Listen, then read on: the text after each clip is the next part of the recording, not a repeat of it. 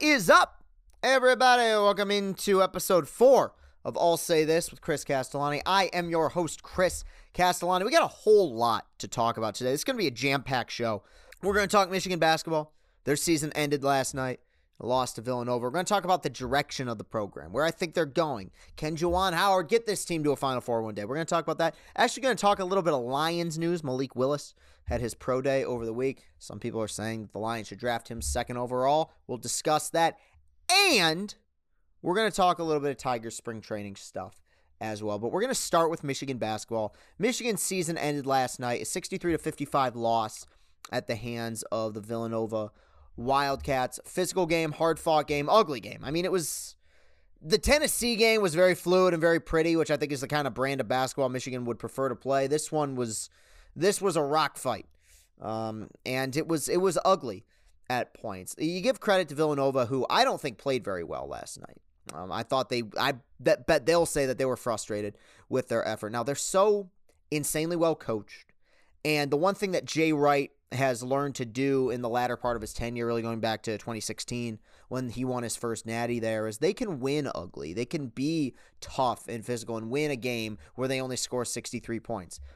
If there's one positive thing, I guess you could call it a compliment, though it's kind of a backhanded compliment, that I could say about Michigan in this game, this one doesn't hurt necessarily. It really doesn't. Now, a lot of NCAA tournament losses in the past, a lot of losses in general, when I think about all the, the season ending losses that my teams have had to go through, this is not one of the more painful ones at all. It wouldn't even crack like my top 30, even. I mean, both postseason and regular season. Because Michigan was kind of playing with house money.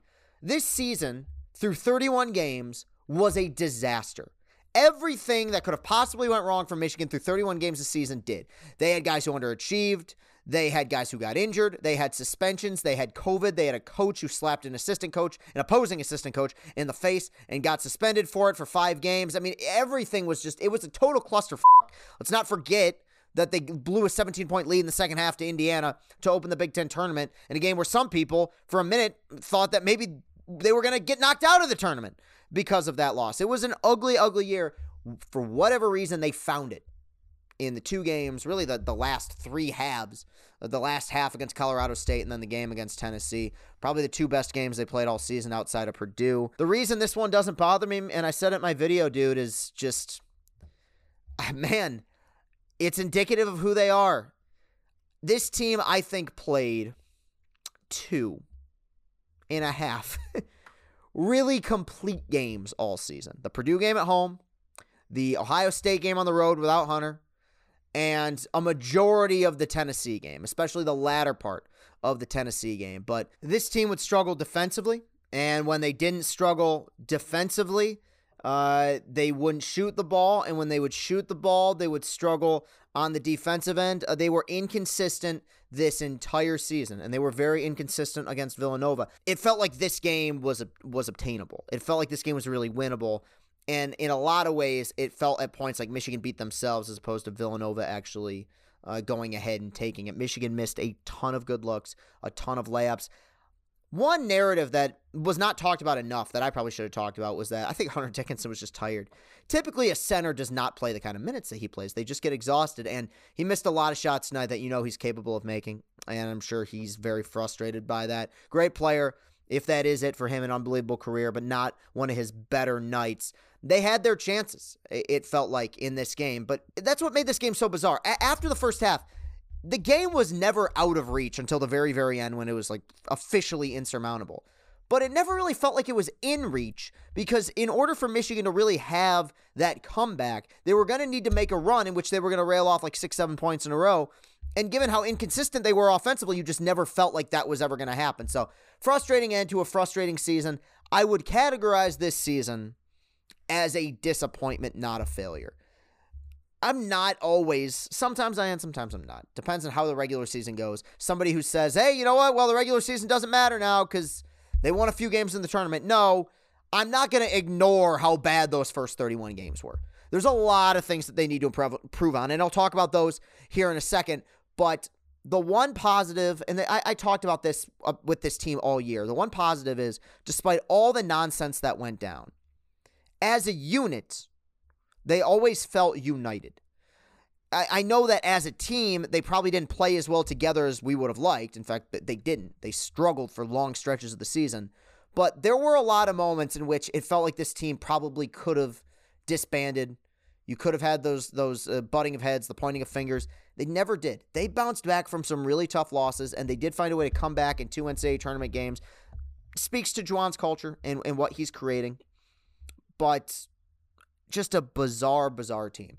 Not a forgettable team. I can't call them forgettable because this run was relatively relatively memorable, and the nonsense, whether it be the suspensions, the COVID, or the uh, coach suspension, that stuff will will live on in infamy. So it was a memorable season, but not the great one that so many people expected it to be when we saw this team ranked in the top five in the preseason. I'm going to talk about where I see the program right now in a second.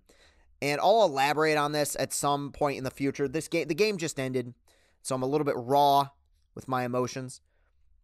But I'll just say that if Caleb Houston and or Moussa Diabate or both aren't wearing a Michigan basketball jersey on opening game next season, then the system as a whole regarding how players are drafted, how players are scouted, how players are evaluated in college is completely broken.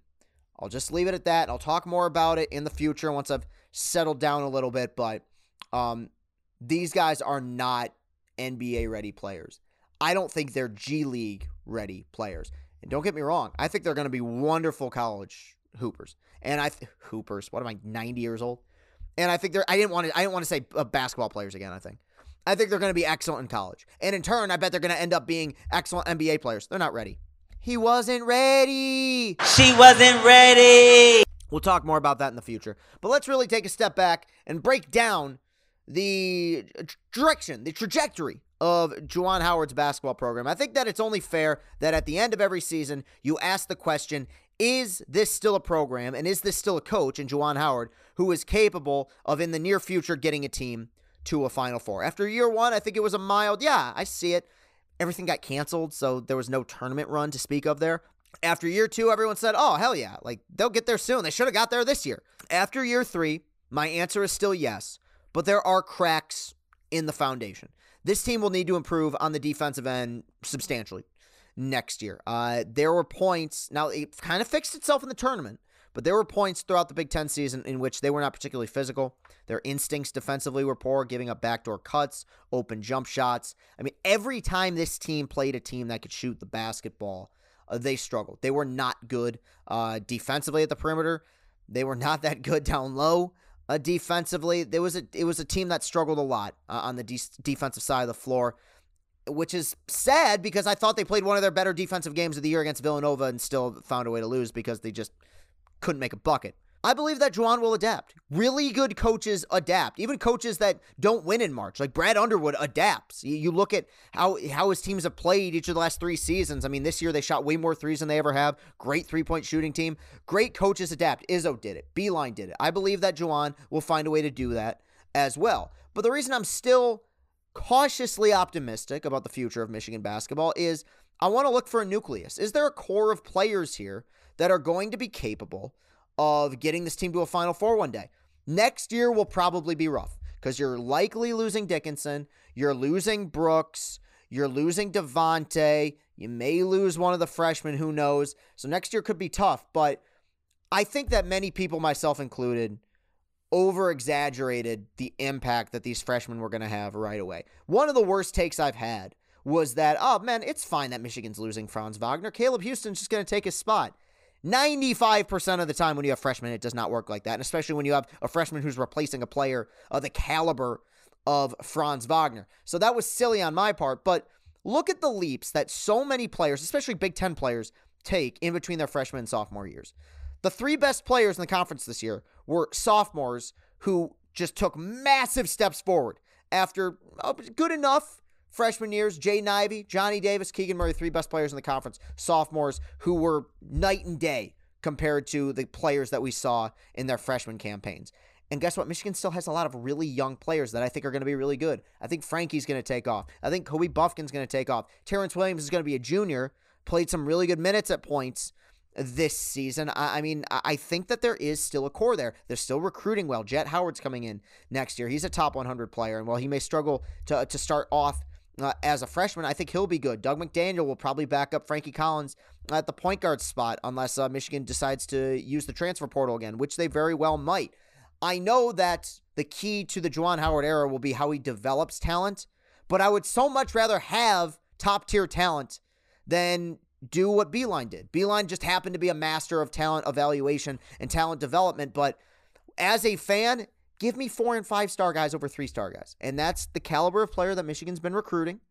And it's one of the reasons why I remain optimistic about the direction the program is going in. There will need to be changes, and there will need to be things that Michigan will have to fix. But overall, I still believe in Juwan, even if some people don't want me to. I'm moving on. We're actually going to talk a little bit of Lions news here for a second. And I'm I'm a casual Lions fan. I will not claim to be the Lions fanatic the way that I am with the Tigers, the way that I am with Michigan. But I want to talk about something that went down this week because it picked up a lot of steam. And you know, this is a Detroit, Michigan-based sports show, so I do feel like it's necess- it's a necessity at some point that I do talk about uh, the lie downs. Malik Willis, the quarterback from Liberty, had his pro day earlier this week, and he turned a lot of heads.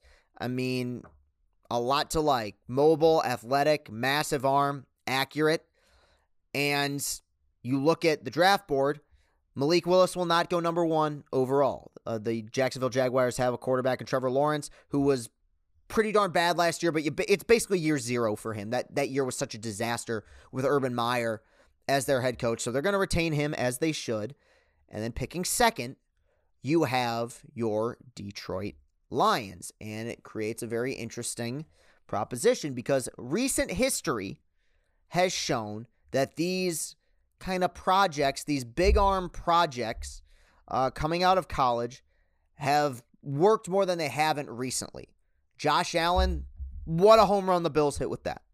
Pat Mahomes, who had some serious question marks uh, coming out of Texas Tech? Was he a system guy? Was he a, a, a, stat patter? Is he a guy who can read defenses? Is his mobility and his kind of uh, erraticness as a quarterback, this gunslinging mentality of him, you know, running around the pocket, is this going to be sustainable in the NFL? Well, they hit. They won a Super Bowl with the guy. But for every Josh Allen, there is a JaMarcus Russell. For every Pat Mahomes, there's a, a Johnny Manziel, or and I know this guy wasn't awful and is still in the league, but a, a Baker Mayfield somebody like that. And I totally see the appeal of Malik Willis because the Lions and their fans are dying for that Josh Allen or a Pat Mahomes or a Joe Burrow, a guy who's that face of the franchise, totally turns things around, the the savior, right? The the way that you know what like what Burrow's done in Cincinnati. And I've given it some thought. And while I'm not completely opposed to it, I'm not up I won't be upset if Brad Holmes decides to take Malik Willis. I really hope they don't do it. And I'll tell you why. It really has nothing to do with Malik Willis, the prospect or the player. It wouldn't shock me at all if he ends up becoming a, a huge franchise quarterback.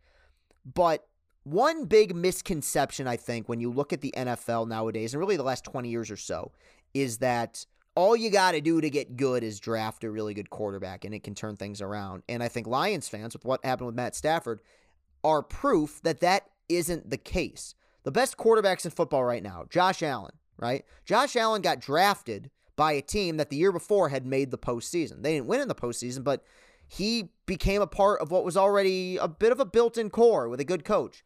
Pat Mahomes, when he got drafted, was part of a team that had made the playoffs the two previous seasons. Alex Smith was their quarterback, you know, the ultimate game manager. Smith then, uh, I believe, either gets traded or released Mahomes takes over and he's breaking records in his first full season. That was the Kansas City model, my friends. What is the Kansas City model? Explain it to me in words what it is.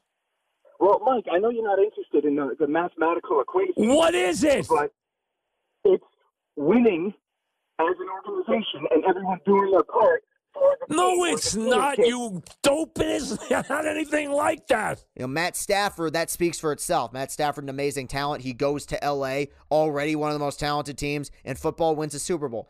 Tom Brady when he goes to the Bucs. Well, the Bucs weren't world beaters. I believe they were uh, hovering around 500 that last year under Jameis Winston. It felt like they had a core. They just needed a new quarterback who wasn't going to throw 35 picks a year. You plug in Brady, Gronk, and some of Brady's boys onto that roster. Guess what? They win. In the, they win the Super Bowl his first year there. There is one exception, and it's the Bengals, where it really felt like overnight. Once Burrow got there, they just instantly got good. Now drafting Ja'Marr Chase and making some of the moves that they made after Burrow's rookie year paid dividends, but they made it to the Super Bowl and almost won the Super Bowl last year without an offensive line. Like Burrow was a huge part of that. But that is an exception and not the rule. What worries me is that the Lions draft Malik Willis and he balls out. He turns out to be the guy. He's the dude. He's slinging it. He's the new Pat Mahomes. He's the new Josh Allen. He's the new Aaron Rodgers, one of the best quarterbacks in the league. Even if he is that, it's still going to be two or three years before the Lions can build a core around him that's going to win 11, 12 games and win a playoff game. I would prefer they go with a guy who has a bit of a higher floor with that first pick, and then next year or the year after, you try to supplement uh, that good roster with a talented quarterback. Just my two cents. I have faith in Brad Holmes. I have faith in the Lions GM, which is something that I haven't been able to say. I don't think anyone, any of us have been able to say in our lifetimes, if you are my age. So if it happens, I'm not going to be upset by it, but I think the better way to go would be to plug in some of the other holes first and then bring in your guy. And, I think last year's draft was a prime example of that, where there was people, and I may or may not have been one of those people who was like, man, go ahead and draft Justin Fields. Draft Justin Fields. Get your quarterback. Well, they didn't. They got Penei Sewell in the first round, and they got Amon-Ra St. Brown in the fourth round, I believe, who was a dynamic rookie uh, who came alive. I believe was rookie of the month in December, uh, in the, the final month of the season there.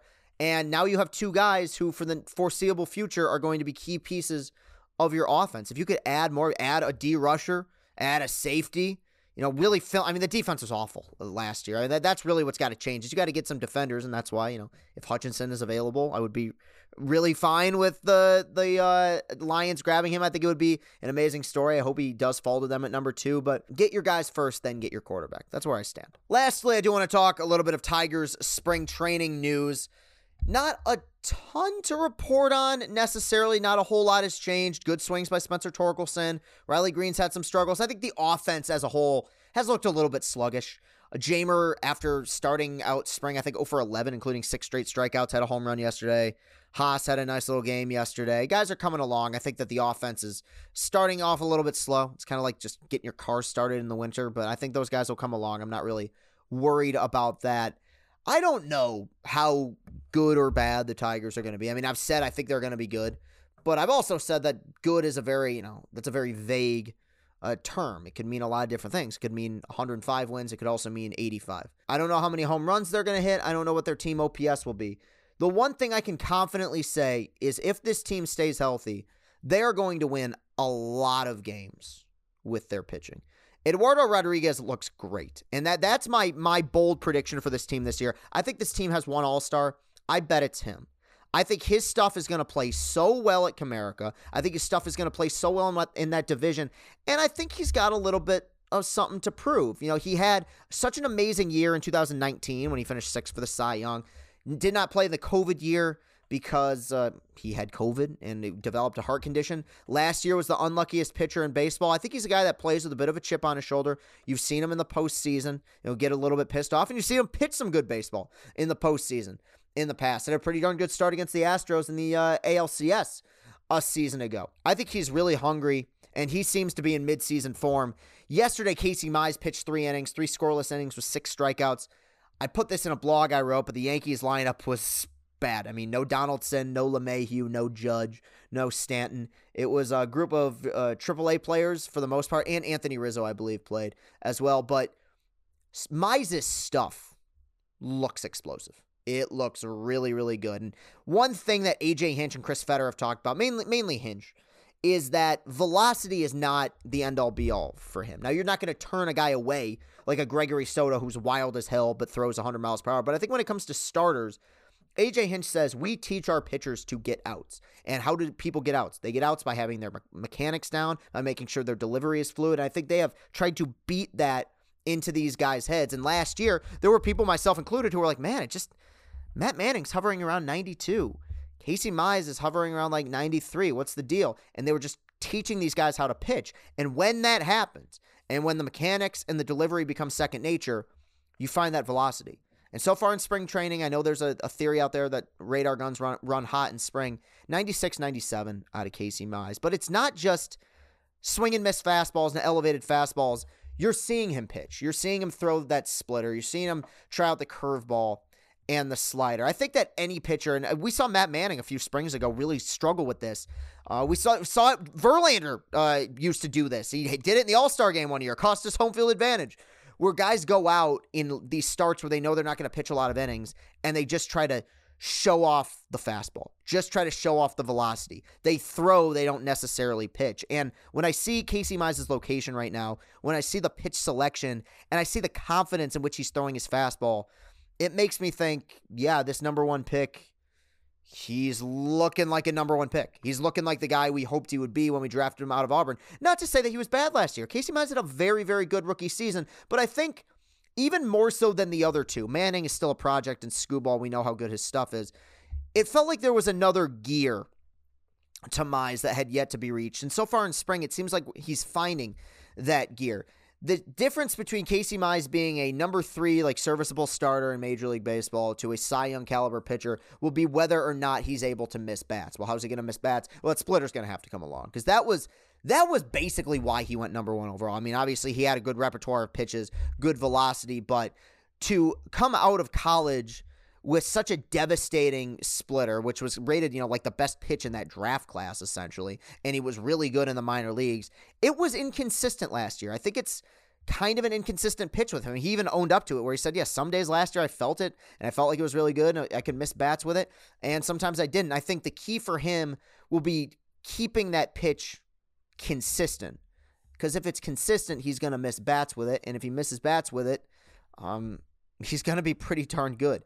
This team's going to have pitching. They're going to have a deep staff. They're going to have a good staff. Some of the bullpen guys have looked a bit erratic. Fulmer had a really bad outing uh, a, a, few days ago. Soto's been Soto. He's wild. We're yet to really see much out of Cisnero. We saw Chafin pitch an inning. Those guys will come along, though, and they're really only pitching one inning at a time anyway. But this starting staff, which this entire rebuild has been built around, I mean, Al Avila said forever, know, we, we want to get the pitching right first, okay? I think that part of the rebuild is close to completion. I think the pitching is close to there. These guys are going to grow and they're going to take their lumps still. You know, three of these guys are only in their second years. Manning really in, in only his first full season. But I think they got a good starting staff. So please stay healthy. And they're going to win a lot of games three to two because I think that they have pitchers that are going to be capable of shutting down some pretty good lineups. All right, that'll do it for this show. You can follow me on Twitter at Castellani2014. While you're at it, hit that like button, hit that subscribe button. Let's get those watch hours up, up, up. Now, if you're still watching, which I still get messages about this, even though I talked about it on the last show, pay attention, people. This is going to be part of the lesson plan. This is going to be a podcast here soon. I was talking to my producer, Matt. He's done an unbelievable job of figuring this out. At some point in the near future, this show will be at least on Apple Podcasts and I would guess on Spotify as well. I don't know if it'll be the next program. If it is, I'll let all of you know on social media. But yeah, this this will be a podcast. And and I'm really happy about that. This show, while I want to create video content and I want to do this on YouTube, this is a show that um given the format and given the fact that it's just me talking, in many ways would work better as an audio only thing. You don't need to see my ugly mug uh, you know, twice a week for half an hour. I understand. So that will happen. And when that does happen, I'll link to it. I'll tell people to subscribe on Spotify, iTunes, wherever. We're going to work that out. We are still in the very early stages of development with this program. And I appreciate all of your patience. I know I was just joking around about this being in the lesson plan. Like I, I love you guys to death and girls. This is this is an all encompassing podcast for watching this show and uh, subscribing and spreading the word. Keep continuing to do that because um, you know we're doing it for Barstool, baby. So thank you very much for watching, everybody. Have a great rest of your weekend. I will be back here on Monday recapping the weekend. Peace and happiness.